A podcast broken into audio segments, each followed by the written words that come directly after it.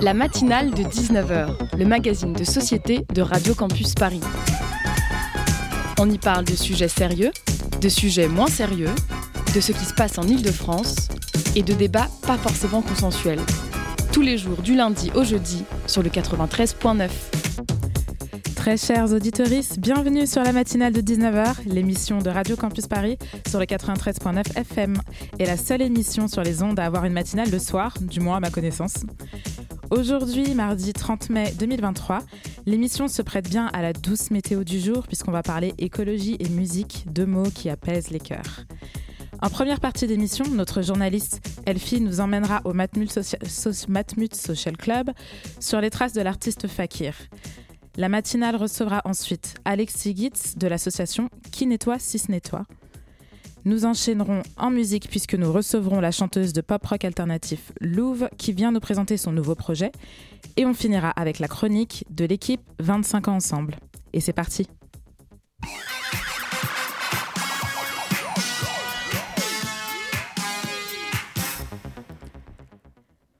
Vous êtes bien branchés sur la matinale de 19h et tout de suite, on commence par le reportage d'Elfie qui s'est rendu à la séance d'écoute pour la sortie de l'album de Fakir en compagnie de Camille Etienne. On écoute ça tout de suite.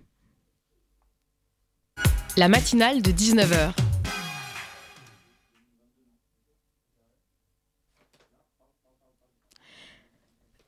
On attend donc euh, le, reportage pendant lequel Gabriel s'est rendu donc euh, à une séance d'écoute pour la sortie de l'album Fakir.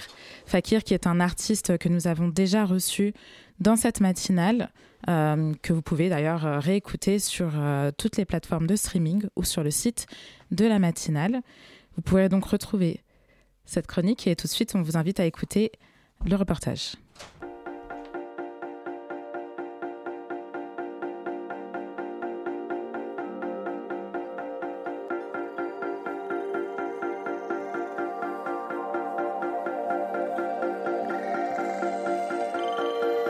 Le 13 mai dernier, la Maïf Social Club a invité Radio Campus Paris à venir écouter l'album Talisman de Frakir dans son sonorium.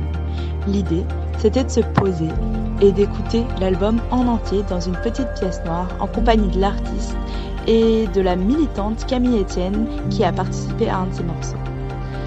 L'écoute était précédée d'une petite interview de Jean-Paul Degnaud et d'une plus grande discussion à la fin ça m'a grave éclairé sur cet artiste et sur son dernier album, sur son engagement, ses collaborations ainsi que ses aspirations que sont les jeux vidéo.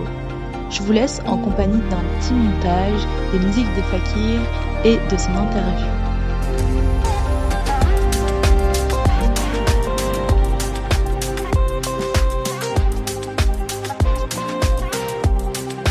Là, le réécouter, ça va aussi me permettre de redécouvrir un petit peu quelles étaient mes intentions primaires quels ont été les premiers trucs Parce que finalement, un disque de musique électronique, on le compose, comment dire, le processus, il est un petit peu à l'envers. En fait, on commence par le figer. On, on, joue les morceaux, on les enregistre, ils sont immobiles. Et ensuite, ça, ça va devenir la matière qu'on va mixer, qui va, être le CD. Et ensuite seulement, on se met à les jouer. Donc ensuite, on, a, du jeu. Donc c'est un petit peu la tête à l'envers quand tu penses, parce que tu vas parler, enfin, même un album, je sais pas, de jazz, de rock, de pop, les, les groupes répètent, répètent, répètent, répètent, jusqu'au moment où c'est suffisamment bon, parfait pour le figer. Et la musique électronique, c'est l'inverse. Du coup, là, ouais, ça va être un truc un peu de redécouvrir aussi euh, qu'est-ce que j'ai fait au début, qu'est-ce que j'ai voulu exprimer au tout début, et, et, comment maintenant ça a été modifié, un peu twisté par le live. Du coup, c'est intéressant. Ouais.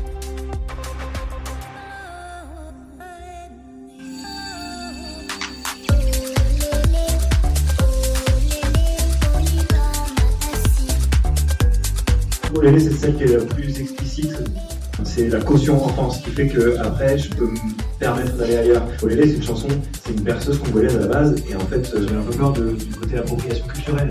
Je connais pas l'histoire de cette, chanson traditionnelle. En fait, moi, c'est juste un hommage. Et euh, en plus, elle n'a pas une histoire qui est terrible, parce qu'en vrai, la première fois qu'elle est arrivée un peu en France, c'est euh, dans Tintin au Congo. Et euh, ça ouf, tu vois. Je l'ai chanté quand j'étais petit à l'école. Et euh, du coup, c'est tout simplement un hommage en fait rendu à, ces années-là, rendu à l'enfance, etc. Pour moi, c'est très connecté à mon enfant intérieur.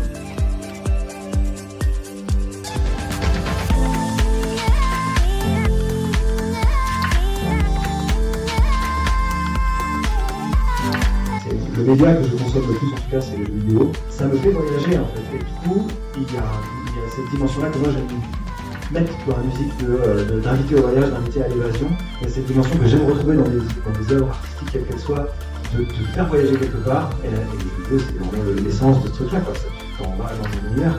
J'aime bien partir d'images, j'aime bien me, me, projeter dans des, dans des, dans des univers, dans des paysages. Et, euh, et, dans Talisman, il y a un petit peu cet univers que tu peux retrouver dans un Zelda ou dans un Mario. Il y a un truc de. Il y a le niveau de la jungle, le niveau dans le désert, le niveau dans la montagne, le niveau, tu vois. Aura, c'est la montagne, euh, Cristal, c'est le désert, euh, euh, Alma, il y a un truc de volcan, euh, machin. Et puis la Macha est dans la forêt la nuit aussi. La forêt, c'est la forêt, mais la nuit.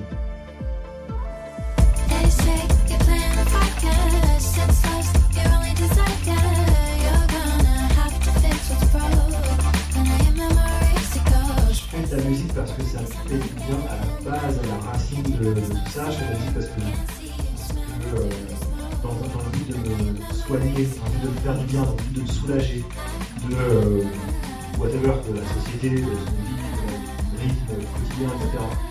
Du coup, il y a. On dit souvent, ouais, la musique elle fait voyager, on invite au voyage, etc. Mais c'est le voyage dans, dans, dans sa dimension de soin, en fait le voyage qui nous fait du bien, le voyage qui nous guérit. Parce que quand on voyage, on revient à l'essentiel, on revient à des questions qui sont très très basiques, du style où est-ce que je dors, qu'est-ce que je mange, quelle météo il fait demain. Et en fait, ça, fait du bien, ça, ça, guérit, ça nous remet dans, notre, dans nos ponts, ça nous remet dans notre instinct, ça nous reconnecte à, notre corps. Et, euh, et, je fais de la musique un petit peu dans, ce but-là, dans, dans, un but de reconnexion, de revenir aux bases, de revenir à l'essence. C'est pour ça que c'est pas très mental, c'est pour ça que c'est aussi une musique qui est assez accessible, sur laquelle on peut facilement euh, danser, lâcher prise, je sais pas, contempler les choses et tout.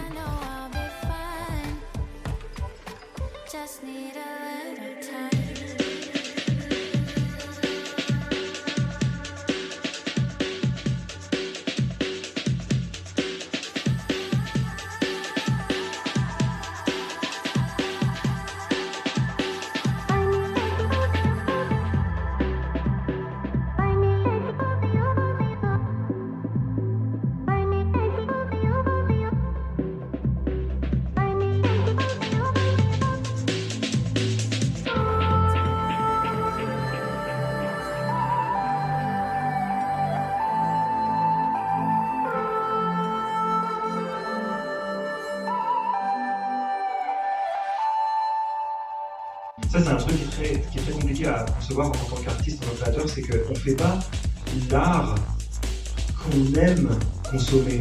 Il y a quelque chose, on est le fruit de, de, comment dire, de ce qu'on aime, on est le fruit de nos expériences, on est le fruit de notre euh, environnement. Et en fait, euh, c'est difficile de ne pas mentaliser ce truc-là et de se dire, euh, bah, ce que je fais, c'est différent. En fait, ce que je fais, c'est le reflet. On ne choisit pas ce visage, tu ne peux pas changer ça. C'est comme ça. Et ben en fait, avec l'art, c'est pareil. Tu fais pas l'art que tu as envie de faire, est. Qui est toi, tu es juste un canal entre l'inspire et euh, les gens, tu vois. Ce canal-là, quoi. Tu vois, un, un, un, un omniscient euh, qui fait quelque chose dont on a totalement la maîtrise.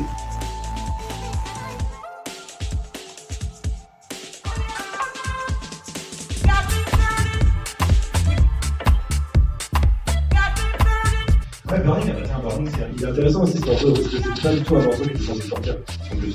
À la base, c'était un morceau un peu, j'étais là un peu là, ouais, vas-y, bon, je sais pas trop quoi faire. Euh, et Hugo, qui est là, euh, m'a dit, euh, m'a dit euh, non, moi j'entends quelque chose sur ce morceau-là. Moi j'entends capitaliste. Je pense qu'il y a quelque chose à faire. Tu vois. Ben, on l'a repris ensemble en studio, on a un peu, on a changé plein de trucs, on a changé la structure, etc. Au point que c'est devenu un featuring Hugo. Il a une petite particularité qui est rigolote, c'est que le piano, il est faux. En fait, il est, il est en la, il est en la, genre, il est un tout petit peu bas, mais c'est pas un demi-ton, c'est vraiment, il est bas, mais il est bas, ça te gratte juste l'oreille, tu vois, c'est chelou. Et du coup, en fait, plutôt que de réaccorder le piano, parce que ça nous aurait pris des plombs, tu vois, et ben on a désaccordé tous les autres trucs, donc ça.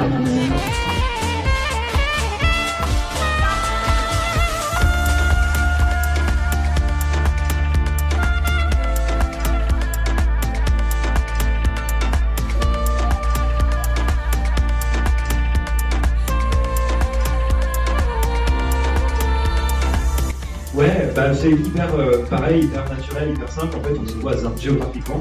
Et en fait, à force de se croiser dans la rue, on se dit Ah, elles sont se enfin, En fait, ça fait 10 ans qu'on se connaît, qu'on se passe sur les routes. Vois, là, on se recroise dans la rue, on se dit Ah, bah, vas-y, on va boire un. Hey, vas-y, ça dois sur un album, euh, très bien avancer ensemble depuis le temps. Et puis, ouais. en fait, c'est juste, euh, je lui ai envoyé l'album, et en fait, il est tombé sur Cérémonie qui était déjà quasiment terminé.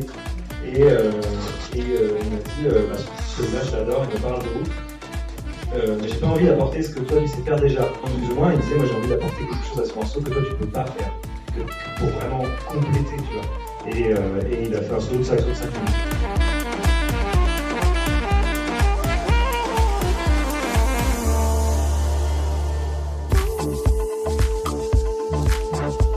il y a toujours eu un angle d'attaque d'écologie et, euh, et du coup ce combat en fait dans ma vie moi c'est devenu un combat et du coup dans ma musique maintenant c'est devenu un engagement ce militantisme il s'est inscrit à partir de cet album parce qu'avant c'était aussi une posture qui était plus compliquée à assumer en tant que musicien artiste avant un artiste engagé ça devenait un, ça devenait son genre de musique maintenant tu Pomme par exemple euh, elle fait de la chanson française. Personne ne va dire Pomme, c'est une artiste engagée. Si, elle est, elle est engagée, mais c'est pas son genre de musique.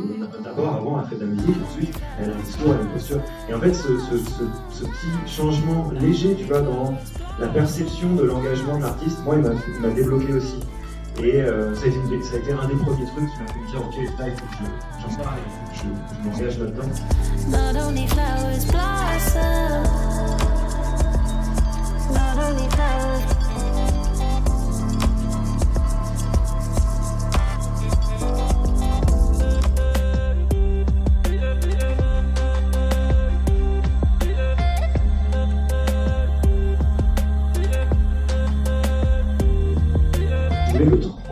Comme le transmet Miyazaki.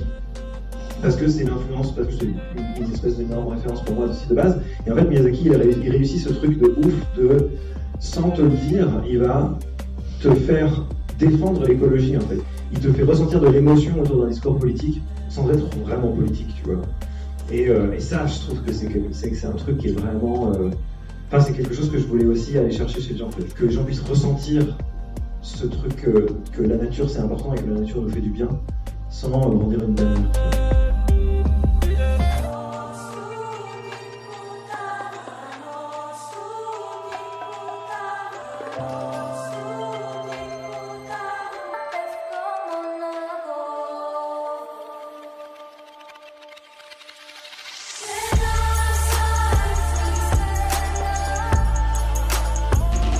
Déjà de euh, capable de voir la magie ailleurs dans le présent. Et qu'on n'a pas besoin d'artistes qui vont penser à notre place, à quoi pourrait ressembler demain, mais plutôt de créer cet élan, de dire il y a urgence à autre chose. Et, euh, pour moi, c'est ce que fait la subtilité de la musique. Ce qui me semble intéressant, c'est de se dire comment est-ce qu'aujourd'hui des œuvres, parce qu'elles nous bouleversent, parce que dans un moment où on est euh, dans ce qu'on appelle l'infobésité, c'est-à-dire qu'on n'a jamais dans l'histoire été soumis à autant d'informations, parce que tout peut nous glisser dessus, on va dans cette espèce de smog intellectuel comme ça, où on se croit qu'on a deux heures de, de phase temporelle qui, s'est passée, on s'est fait absorber, alors que l'urgence c'est précisément à ne pas se laisser absorber, mais peut-être à se soulever. Et donc, pour moi, l'art, c'est cette faille, cette brèche qui, qui, qui créée dans le réel, on dit attends, là ton attention elle est là maintenant et nulle par ailleurs. Et alors, on va regarder ce qui s'y passe, on va regarder tes angoisses, on va regarder tes peurs, on va regarder tes rêves, on va regarder euh, ce qui, ce t'habite en fait.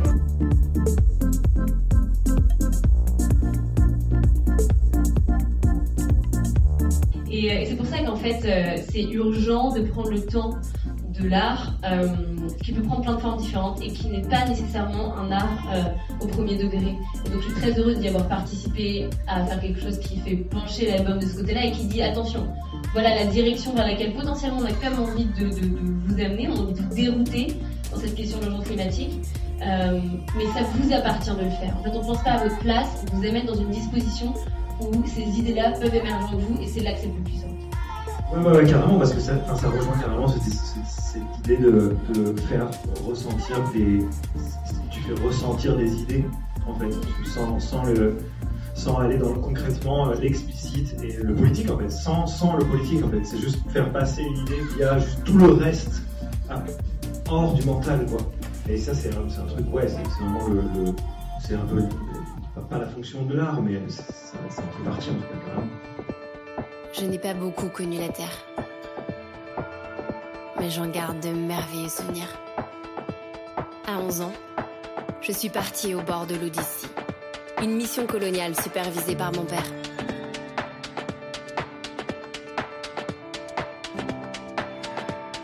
Dans l'univers, on avait localisé Otto, une planète qui ressemblait comme deux gouttes d'eau à la Terre. Avant. Qu'on condamne nos glaciers pour pouvoir être au Brésil en 24 heures. Avant qu'on vide nos océans pour en faire des sushis instagrammables. Qu'on invente les baskets qui clignotent et qu'on climatise le désert.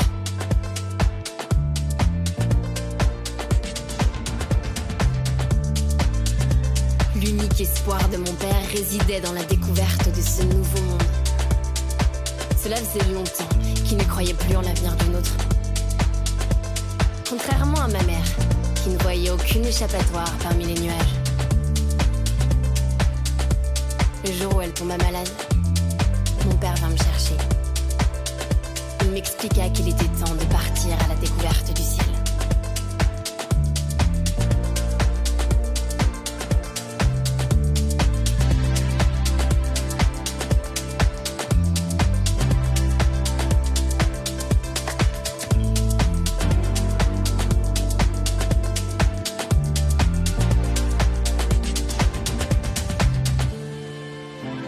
De ma vie ne fut qu'un long voyage, mené par des hommes dont les rêves avaient rempli les yeux.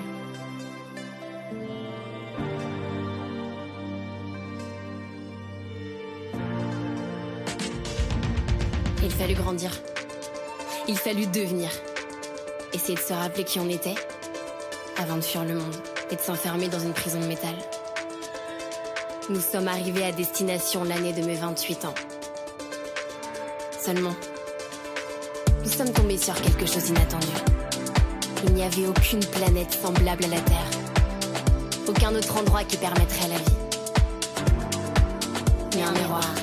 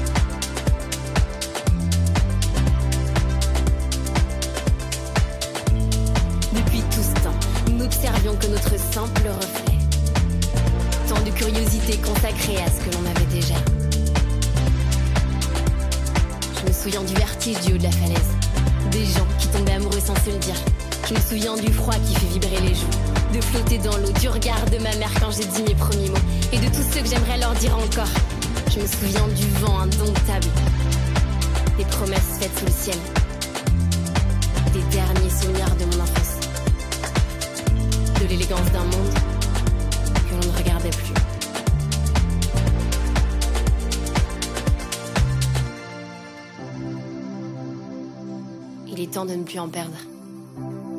Regardons le miroir. Ne fuyons pas l'histoire.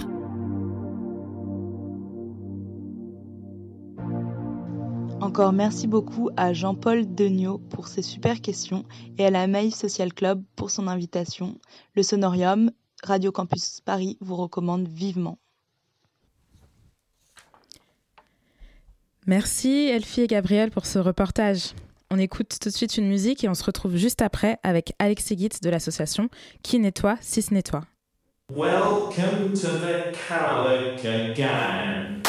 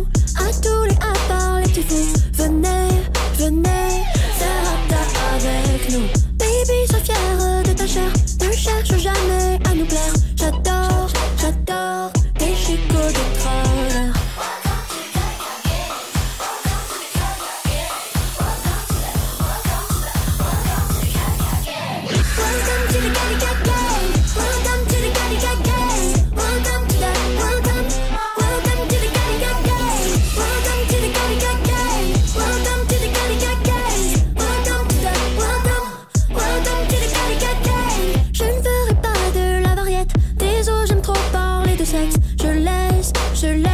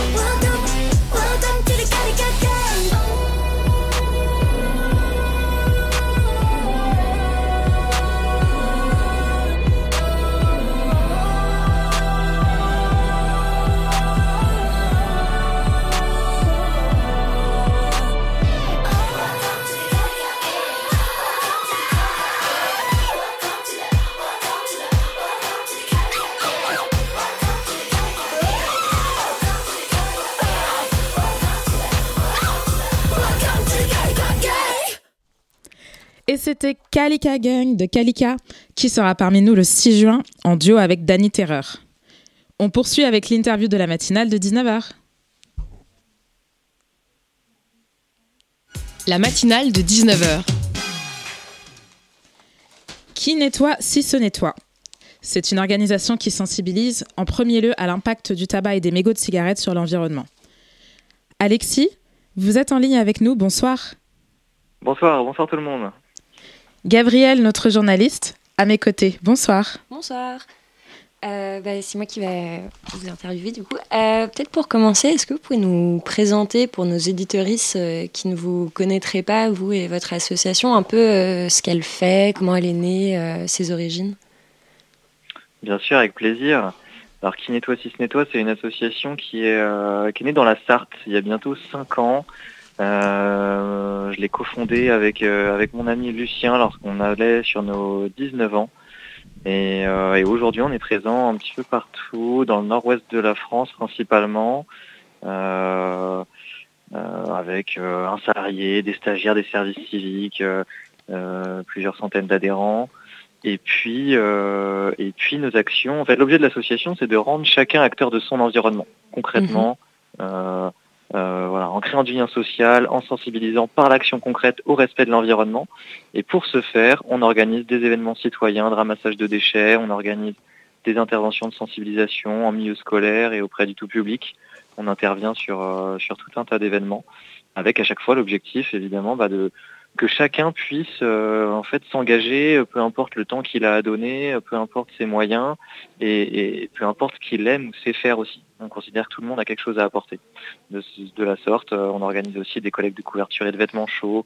On organise euh, parce que l'écologie, en fait, euh, c'est c'est ça. C'est avant Mhm. tout la solidarité, l'entraide, toutes ces valeurs D'accord, qui à rendre le monde meilleur. c'est bien. Euh, vous le disiez, vous, êtes, euh, vous avez commencé dans la Sarthe et maintenant vous êtes implanté dans plusieurs endroits à travers la France, euh, donc en Sarthe, en Bretagne. Comment ça s'est construit un peu ce maillage territorial? Est-ce que vous voyez les mêmes enjeux partout? Comment ça cette implantation elle s'est faite au fur et à mesure? Hyper intéressant. On a eu l'occasion petit à petit. Alors d'abord ça a été le bouche à oreille, ensuite les réseaux sociaux, Facebook, Instagram. Euh, ensuite il y a eu euh, Twitter, euh, TikTok, des interviews dans des journaux de plus en plus grands, la télé, etc.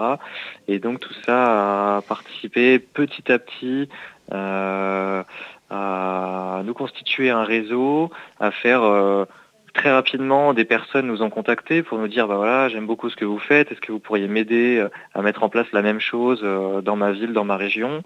Pendant tout un temps, on n'était pas capable de, Mhm. de les aider parce que euh, on n'avait pas encore l'expérience, on n'avait surtout pas les moyens ni matériels ni financiers. Et puis là, maintenant, depuis un an et demi, on commence à avoir un petit peu plus de moyens euh, et surtout beaucoup plus d'expérience. Et donc, ça nous a permis petit à petit de proposer à des personnes de les accompagner euh, dans, dans leur propre engagement, sous le nom qui nettoie si se nettoie également. Voilà un petit peu. Quant à la disparité des territoires, euh, euh, ça dépend de quoi on parle en fait. Est-ce qu'on parle de, des quantités de déchets qu'on retrouve, de, de la mobilisation citoyenne? Vous le disiez, euh, votre activité, elle se concentre vraiment sur le ramassage euh, de déchets et on ne se rend pas forcément compte de ce que ça peut représenter des enjeux. Euh, quelles sont, euh, par exemple, les plus grandes causes de, de ce- cette accumulation de déchets? Et est-ce que vous voyez, bah, justement, là on en parlait, des différences euh, milieu urbain, rural, littoral Est-ce que vous pouvez nous parler un peu plus du cœur comme ça de votre activité? Euh, les déchets, euh, de manière générale, c'est un, c'est un fléau. Il y a un, déchet particulièrement, euh, vous l'avez dit en introduction, contre lequel on, on s'attarde et on lutte, c'est le mégot de cigarette. Et j'irais même plus loin, finalement, quand on s'intéresse un peu au sujet, on se met à lutter contre la cigarette, contre le tabac en lui-même, parce que c'est un élément qui pollue de sa confection. Mhm. Le tabac, c'est une plante, et donc euh, pour le cultiver, euh, il faut, et enfin il faut, en tout cas c'est ce qui est fait, euh, chaque année la culture du tabac génère 200 000 hectares de déforestation. Mhm. Ça représente la surface de 300 000 terrains de foot, sur lesquels il n'y a plus aucune biodiversité derrière parce que les produits chimiques qu'on utilise sont terribles. C'est dangereux évidemment le tabac pour la santé, ultra dangereux pour l'environnement, l'ensemble des, organismes vivants. Et euh, il y a des solutions qui commencent à émerger sur le recyclage, mais évidemment le recyclage n'est pas une solution. Euh, donc ce, ce mégot, oui, c'est terrible. Et pour le coup, là, il n'y a, aucune, distinction sur les territoires. C'est vraiment une catastrophe partout, partout. Euh, pour redonner qu'un seul chiffre, il y en aurait plein, mais on estime qu'en France, chaque seconde, il y a 1000 mégots qui sont jetés au sol. Et on connaît en plus les conséquences maintenant que ça a potentiellement l'été, là, Mhm. euh, incendie, euh, entre autres. C'est le plus, c'est le plus visible, mais euh, Bah, justement, le, il me semble que le 3 juin, vous organisez un événement par rapport à ça, le, le mégoton. Tout à fait. En fait, demain, c'est la journée mondiale sans tabac.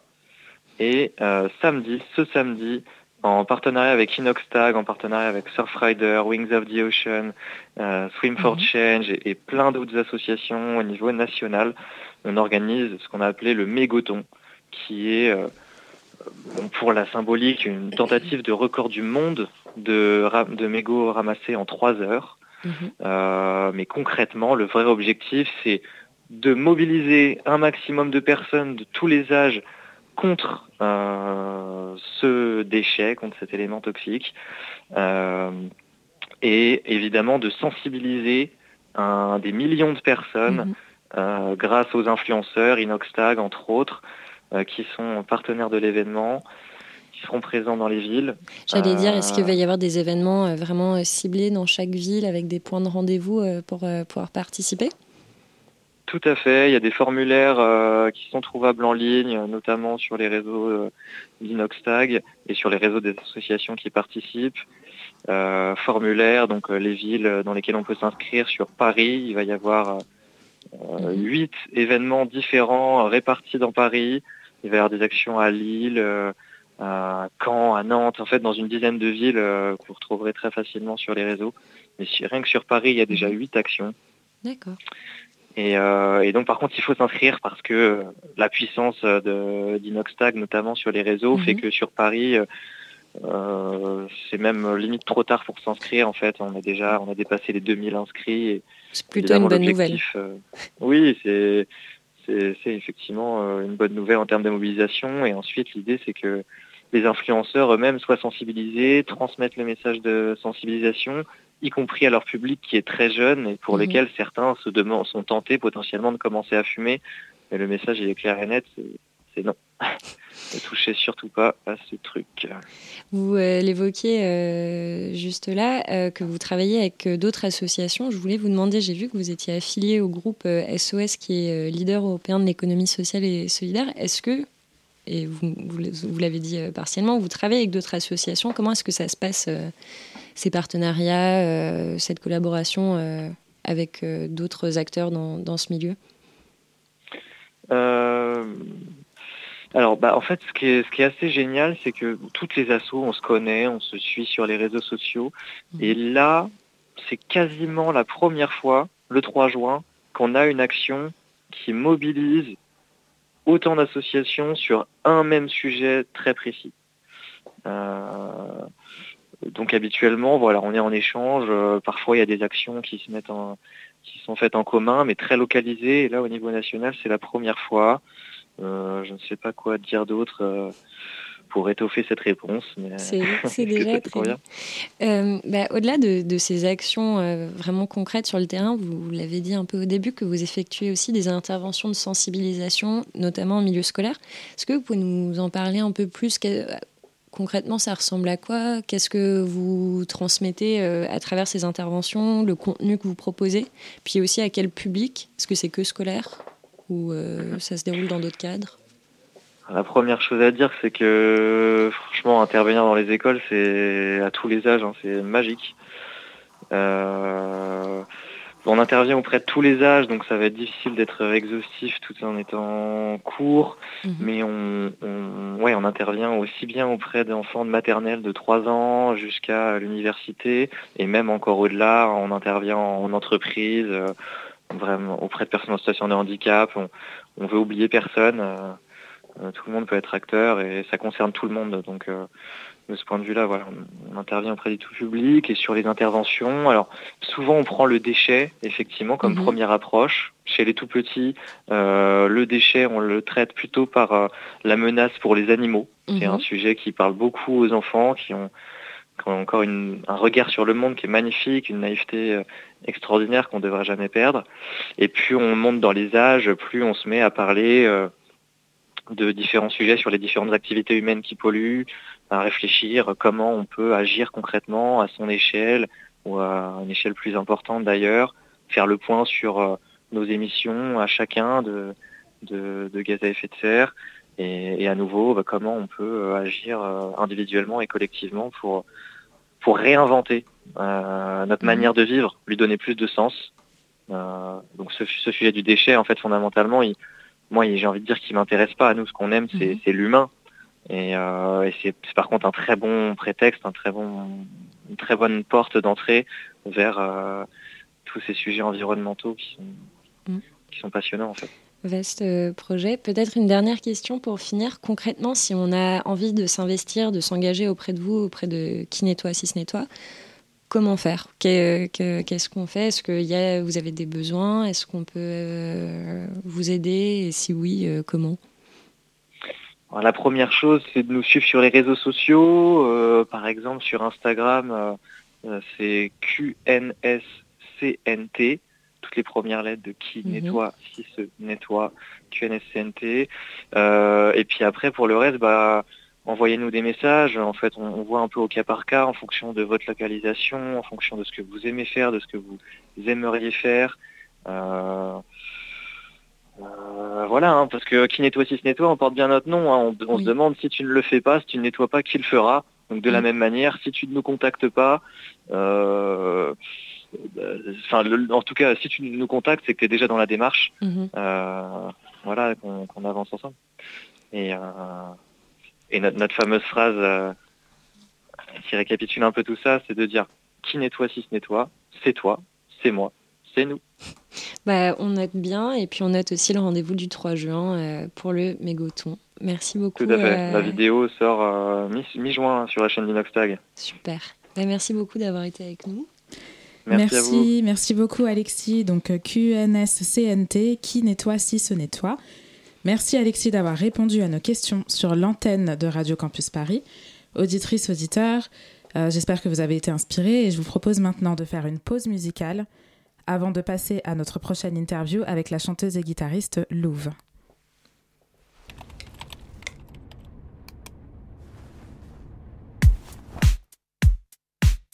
Parfois le soir je me sens seule. Je contrôle plus ce qu'il y a dans ma tête. Je vais sur porn pour me calmer. Une fois, dix fois jusqu'à en pleurer. Que je préfère c'est les latinas.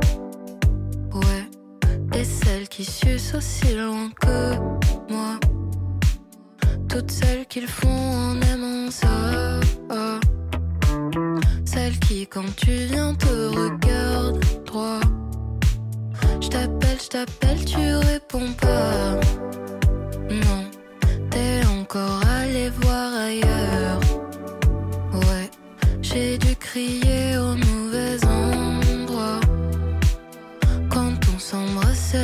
Hmm,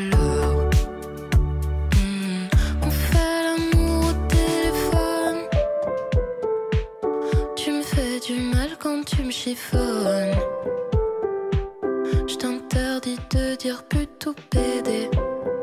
Ouais, je passe pas de misogyne intégrée. Parfois le soir je me sens seule. Je me sens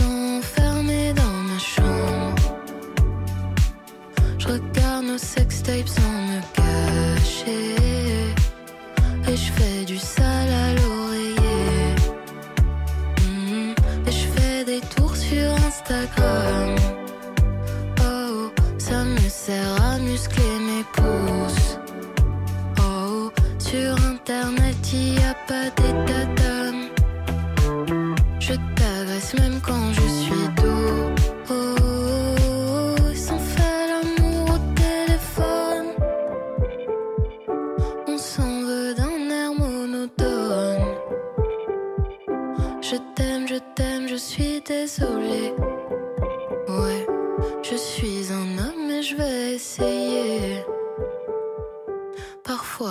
Je me sens seule.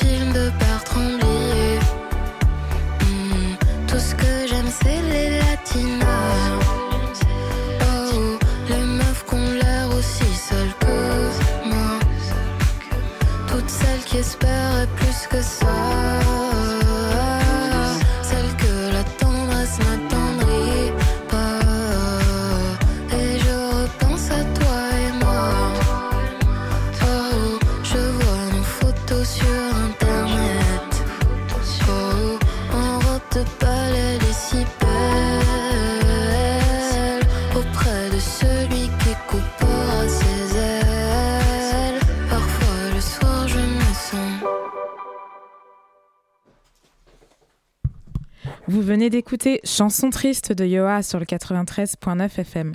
Et maintenant, c'est l'heure du Zoom de la matinale. Le Zoom, dans la matinale de 19h. Tout de suite, la matinale accueille Louve, artiste pop alternatif, qui sera interviewé par Lucas. Louve et Lucas, bonsoir et à vous la parole. Bonsoir, Justine, bonsoir Louve. Salut. Alors de ton euh, vrai nom Maud Ferron, donc tu es euh, chanteuse, bah, Justine t'a très bien euh, présenté, tu as sorti un EP, Ultra KO le 16 avril 2021 et dernièrement ton single Chérie le 14 février oblige Ouais. 2023 et tu prépares ton deuxième EP qui devrait sortir euh, d'ici janvier 2024. Mi-janvier, ouais. Mi-janvier 2024. Mhm. Et tu as également accompagné Kit Francescoli sur sa tournée mondiale 2022. Alors ton dernier euh, single parle euh, des histoires d'amour euh, Mhm. face euh, à l'ego. Donc il va être présent dans ton deuxième EP. Ouais. Et dans ce dernier EP, si j'ai bien compris, un morceau va représenter chaque relation. Une histoire en tout cas. Une histoire. Est-ce que Ouais. tu peux nous parler un peu plus de ce processus? Ouais, bien sûr.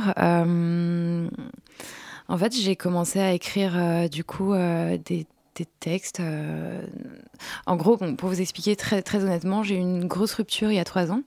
J'étais en relation pendant très très longtemps et très très jeune. Et du coup, en fait, je suis arrivée dans ce monde de célibataire en étant adulte. Et du coup, j'étais assez surprise de toutes ces sortes de, de relations qu'il pouvait y avoir et beaucoup d'ego et de jeux que je connaissais pas du tout. Et du coup, j'ai beaucoup écrit. J'ai écrit beaucoup et c'est vrai que chaque relation, alors elles y sont pas toutes, hein, mais euh, chaque relation les plus in- intéressantes, on va dire, ont eu leur texte. Du coup, voilà, en fait, ça s'est fait assez naturellement. Et du coup aussi, euh, cette EP, il s'appellera Scorpio Vénus. Parce que du coup, je sais pas si vous y connaissez un peu en planète, mais du coup, la Vénus, euh, chacun a un, un signe astrologique par rapport à sa planète. Moi, c'est en scorpion, ce qui signifie beaucoup de choses. On pourra en parler plus tard. Mais on voilà, et du coup, c'est. Si, si, si vous voulez, hein, en gros, euh, bah, ça définit un peu, euh, selon le signe euh, dans lequel est ta Vénus, ça correspond un peu à ta vision de l'amour, à ta créativité aussi. beaucoup.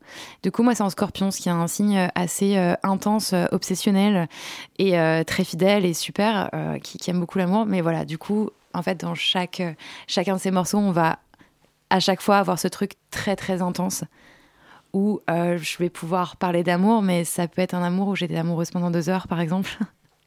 voilà. Donc, euh, Et alors, est-ce que la musique, euh, c'est euh, un, exutoire pour toi de pouvoir justement lâcher ce que tu as en toi, en musique? Ouais, grave. Et est-ce qu'il y a une différence entre la manière dont tu peux peut-être le faire dans la vie de tous les jours et en musique? Bien sûr, bien sûr, bah forcément c'est un exutoire. J'ai un peu l'impression, euh, bon, forcément euh, les textes sont écrits à la base sur des inspirations de personnes, etc. Mais forcément il y a beaucoup de, choses qui sont après imaginaires et romancées, etc. Mais ouais, c'est un exutoire dans le sens où euh, moi j'ai toujours l'impression que quand j'écris des textes, à partir du moment où ils sont écrits, c'est comme si, pas qu'ils m'appartenaient plus, mais en fait ils sont en tout cas plus douloureux et ou plus voilà plus aussi intenses il y a vraiment ce truc où en fait il est donné il devient public et donc c'est plus vraiment mon histoire enfin là enfin même là je suis passée en je viens de finir le mix du coup des morceaux et c'est vrai que du coup de les avoir partagés avec mon mixeur de les avoir entendus et entendus et entendus travailler chaque piste etc il y a vraiment ce truc où bah en fait c'est plus mes petits textes de quand j'étais toute seule et quand je réfléchissais vraiment à mes trucs où ça m'a ça a pu me rendre triste tout ça enfin même par exemple, chaque morceau a réellement quelqu'un qui, qui a inspiré ces morceaux. Là, actuellement, j'arrive. Enfin, je sais parce que je le sais, mais j'y pense plus trop en fait maintenant. Je sais pas si je suis euh, claire. Et est-ce que t'as pas pu avoir euh, peut-être des blocages de dire qu'ensuite tout ce que tu livres en chanson, euh, ça va être entendu par euh, toutes les personnes qui vont l'écouter? Si, à fond. Et en fait, là, justement, avec cette EP, où en gros, je j'ai écrit que en français, contrairement à l'autre où bah, même les textes étaient différents. Les textes étaient plus esthétiques, poétiques, tout ça. Il y avait de l'anglais, et là, c'est vrai que c'est du français, c'est beaucoup plus brut. Disons que tout le monde va comprendre ce que je raconte. Donc, ouais.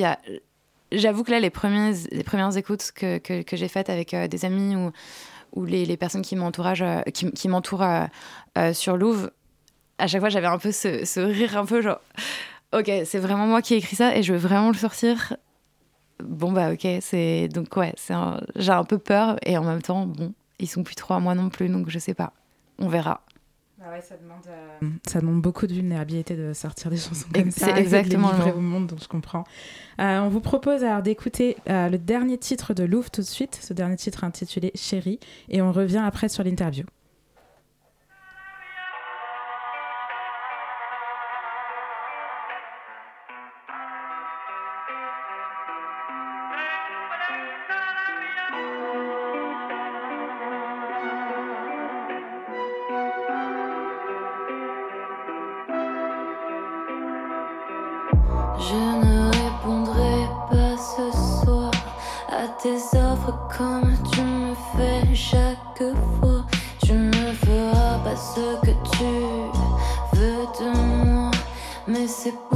Pour te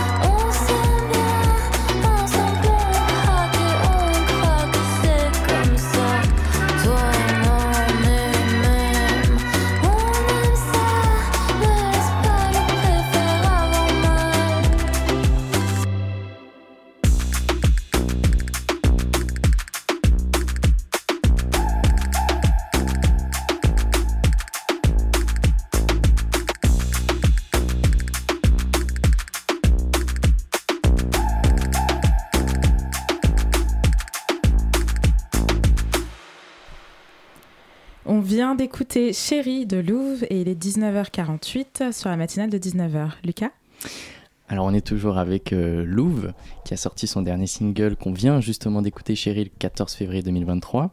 Et juste avant, donc tu nous disais que euh, ton dernier EP va être entièrement en français, Mhm. mais qu'avant tu as écrit en anglais et tu as chanté en anglais. Ouais. Euh, pourquoi justement euh, avoir alors déjà chanté et en anglais et en français et du coup tu as commencé un peu à y répondre juste avant, mais Mhm. pourquoi passer totalement en français sur le deuxième EP Alors, je pense que euh, sur le premier EP, bah, déjà, c'était mes premiers morceaux, mon premier EP. Donc, je pense que naturellement, euh, bah, déjà, on écoute beaucoup de musique euh, en anglais et c'est, on va dire, beaucoup plus simple. Je veux pas jeter la pierre à ceux qui chantent en anglais, hein, c'est très très bien. Mais je trouve ça beaucoup plus simple, là, d'avoir fait l'exercice en plus d'écrire qu'en français, d'écrire en anglais. Tout est beaucoup plus joli. Euh, les choses que tu dis, certes, tout le monde les comprend, mais c'est pas ta langue. Et du coup, tu peux vraiment te cacher, euh, pas te cacher, mais voilà, tu dis moins de choses. Euh, D'où ma petite peur de sortir ces nouveaux morceaux en français. Mais voilà, il y a quelque chose de beaucoup plus simple. Et pourquoi les deux? Je pense parce que de toute façon, au fond de moi, j'avais envie de chanter en français. Donc voilà, il y a eu les deux. C'est pour ça qu'il y a vraiment, euh, je crois que c'est vraiment moitié-moitié sur l'EP, euh, le partage des langues. euh, ouais. Et euh, alors, t'es chanteuse de variété française, pop indé, de quel, de quel style tu, toi tu, tu te revendiques le plus? Alors, pour être tout à fait franche, j'ai jamais pris de cours de chant, donc je n'en sais rien. Moi, juste, je chante. j'ai toujours chanté parce que ça me fait trop du bien. Je chante tout le temps, tout le temps, vraiment tout le temps. Euh, Il y a de la musique tout le temps chez moi, il y a des enceintes dans chaque pièce de, de mon appartement. Donc, en fait, juste pour moi, chanter, c'est juste normal. Donc, je me définis pas, en fait. Euh, Même, enfin, ça me fait toujours bizarre, même de dire euh, que je suis chanteuse. Tu vois, enfin, je sais pas. Donc, Et je alors sais pas répondre à ta question. tu, tu, bah, tu chantes depuis longtemps, mais peut-être pour un peu aiguiller, euh, c'est quoi tes, tes influences? Qu'est-ce qui t'a aussi donné envie de chanter? Sur quoi tu chantais Et sur quoi tu chantes encore ah, c'est, ça, c'est une grande question parce que moi, je fais partie d'une famille de cinq enfants. Donc, il y a beaucoup de générations et beaucoup de musiques différentes. Et mes deux parents écoutaient beaucoup, beaucoup, beaucoup de musique tout le temps aussi. Donc, j'ai autant été bercée euh, à de la chanson euh, française, à la Bachung, euh, Gainsbourg, que euh, aux Doors, à Bowie, tout ça. Après, j'ai vachement. Ouais, j'ai commencé à chanter pas mal avec ma mère qui écoutait du Shadé. Euh, ce genre de morceaux où t'as bah ouais envie de chanter et après euh, il y a eu toute la période bah forcément euh, de moi en fait de ma génération où il y a juste eu euh, les Britney Spears et Christina Aguilera et tout les albums de Christina Aguilera notamment je pense que je les connais tous par cœur parce qu'elle pousse pas mal la chansonnette quand même. Elle a une sacrée voix, tu peux bien te faire kiffer sur les, sur les mélodies et tout. Donc euh, j'ai beaucoup chanté sur Christina Aguilera et sur euh, d'autres artistes comme euh, Lauryn Hill, comme The Cardigans. Ça, c'est vraiment des grosses refs. Et actuellement, euh, je, je pense que j'écoute une fois tous les deux jours l'album de Rosalia. Enfin, les albums de Rosalia. Juste, j'adore euh, chanter ça. Voilà. Donc c'est juste que ça fait partie de mon, mon quotidien, quoi. Et alors pour ton euh, deuxième EP euh, qui va sortir euh, mi-janvier 2024, on le rappelle, quelles sont tes attentes et tes craintes aussi, peut-être par rapport au premier EP aussi? Et qu'est-ce que tu as appris aussi peut-être par rapport au premier EP qui est sorti?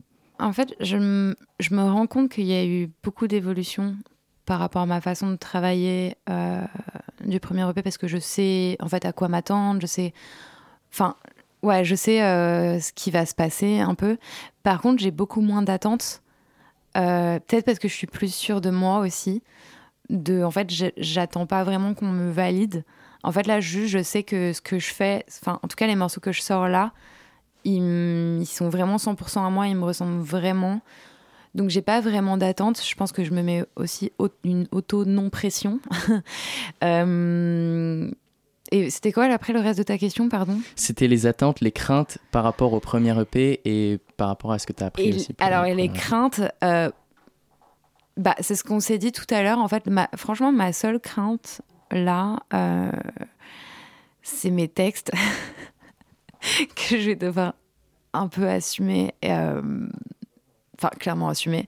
Là, tu vois, j'ai juste fait trois interviews et je dois forcément parler de ça et je dois m'exprimer là-dessus. Après, bah, c'est cool parce Puis que j'ai un storytelling euh, qui est déjà fait et que j'ai pas du tout à inventer et à travailler. Il et, est là. Et, et ensuite les assumer pour les chanter sur scène aussi. Et euh, alors sur scène, ça va être plus simple, je pense, Ouais. parce que sur scène, il y a ce truc où tu pas que, enfin, je rentre dans un rôle, mais t'es en représentation, t'as le droit, tu vois, en interview là, je suis moi. Euh, je viens là avec mon petit scooter et je suis là en face de vous. J'ai pas de tenue de scène, euh, tu vois. Il y a ce truc où, bah, ouais, tu, là, on est humain, humain, et tu me poses des questions et j'ai envie de te dire la vérité. Donc, ouais, faut que je te. C'est ça le seul truc. C'est pas une crainte, du coup, c'est juste quelque chose de nouveau pour moi.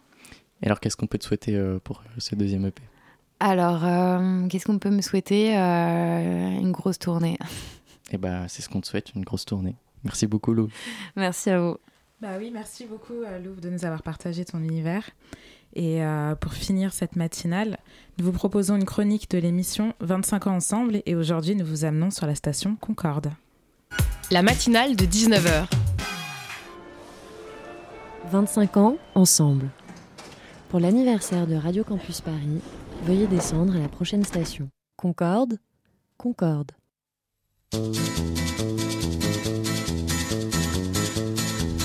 Parce qu'ils sont devenus de simples décors dans le train-train quotidien, certains lieux emblématiques de Paris nous font oublier leur histoire. La place de la Concorde fait partie de ces lieux-là. Alors pour cet épisode, on vous propose de remonter le temps. Premier arrêt, 1792. À cette époque-là, ce ne sont ni les voitures, ni les vélos, ni les trottinettes qui créent de l'agitation sur la place de la Concorde, mais un engin d'un tout autre genre. La guillotine. Et oui, l'invention du docteur Guillotin est dressée de manière quasi permanente sur cette place qui à l'époque s'appelle Place de la Révolution. Au total, on estime que près de 2500 thèses sont tombées sur ces pavés, y compris celle du roi Louis XVI et de son épouse Marie-Antoinette, celle de Danton et de Robespierre. Et c'est à la fin de ces trois années de terreur que l'on enlève la guillotine et que la place prend le nom qu'elle porte aujourd'hui, place de la Concorde, pour marquer la réconciliation entre les Français. Maintenant, un bond de 40 ans en avant. Ah voilà, on y est. Donc on est en 1828 et huit statues de femmes sont en train d'être disposées deux par deux aux quatre coins de la place. Ces statues représentent les huit principales villes de l'époque. Brest, Rouen, Bordeaux, Nantes, Lyon, Marseille, Lille et Strasbourg. Comme vous pouvez le voir, chaque statue est revêtue des attributs de sa ville et placée dans ses directions géographiques, comme pourrait dessiner la carte de France. Et si vous regardez bien, sous toutes ces statues, il y a des petites maisonnettes appelées guérites qui servent de logement à des familles entières. Et il y a des grands jardins dans des sortes de fosses où sont cultivés des arbres fruitiers. Les statues et les guérites, on peut encore les voir en 2023, mais les jardins profonds, ils ont été rebouchés. Paraît-il qu'il y avait trop d'accidents. Allez, petit bond dans le temps d'à peine quelques années cette fois. On est au début des années 1830 et un obélisque est en train d'être dressé au centre de la place. En fait, c'est un des deux obélisques du temple de Luxor, offert à la France par l'Égypte en l'honneur du déchiffrement des hiéroglyphes par Jean-François Champollion quelques années plus tôt. Mais ce qu'on ne voit pas là, c'est que parce qu'il pèse 250 tonnes et mesure 22 mètres de haut, son transfert a pris deux ans et nécessité de construire un bateau cargo spécifique, creuser un canal jusqu'au fleuve Nil et détruire une partie du temple. Ce qui fait d'ailleurs que le deuxième obélisque est finalement resté à son emplacement initial. Maintenant, si on amorce un retour vers les années 2000, et comme si un obélisque égyptien dressé sur la plus grande place de Paris n'était pas assez surprenant comme ça, vous pouvez voir que pour commémorer le passage au nouveau millénaire, on inscrit de grands chiffres romains sur les pavés de la place tout autour de l'obélisque, pour que le tout constitue un gigantesque cadran solaire. Ah flûte, j'ai appuyé sur le bouton de retour accéléré. 2000, 2005, 2010, bon, tant pis. Dans les grandes lignes, vous voyez que sur la place de la Concorde, on peut célébrer l'élection de certains présidents de la République, faire un tour dans une grande roue, ou encore protester aux côtés des Gilets jaunes, ou contre la réforme des retraites. Ah bah, nous revoilà en 2023. Terminus, tout le monde descend. Mais désormais, après tout ce qu'on s'est dit, la prochaine fois que vous passez par la place de la Concorde, ou si vous venez y voir les épreuves de BMX au JO 2024, prenez un instant pour vous arrêter et contempler tous ces siècles d'histoire. Eh bien, merci pour cette chronique et on arrive à la fin de la notre matinale de 19h. J'aimerais du coup remercier toutes les personnes qui ont mis leurs mains à la pâte pour cette émission. Tout d'abord, les invités Alexis Yitz et Louve. Ensuite, au micro, Gabriel, Lucas et Elfie. Le collectif 25 et euh, le, le collectif 25 ans ensemble. À la Réal, Pablo et comme toujours, Marie aux commandes de la matinale et Alexandre, gros cœur sur vous. C'était Justine, pour la première fois animatrice de la matinale, et j'espère que vous avez passé un aussi bon moment que nous au studio de Radio Campus Paris. N'hésitez pas à nous suivre sur les réseaux et à réécouter nos émissions sur les plateformes de streaming. Euh, pour l'émission qui suit, est-ce que Pitoum, tu voudrais nous dire de quoi tu vas nous parler? Salut Justine. Euh, eh bien oui, euh, tout de suite après c'est la demi-heure. Alors on va parler de plein de choses. On va parler un peu de la revue de presse de l'actualité du moment avec Cannes, avec euh, Roland Garros et la réforme des retraites évidemment. Et puis on reçoit Fabien Escalona qui est journaliste à Mediapart et qui a travaillé sur les questions de République et qui a notamment publié un petit ouvrage qui s'appelle La République à bout de souffle dont il parlera avec nous. Et on parlera aussi de l'ennemi, savoir qui est l'ennemi, quel ennemi, qu'est-ce qu'on fait de l'ennemi, tout ça, tout ça. Eh ben, un beau programme en perspective. Du coup, ne quittez pas Radio Campus Paris. Et pour ce qui est de la matinale, je vous souhaite un bonsoir à tous et à demain.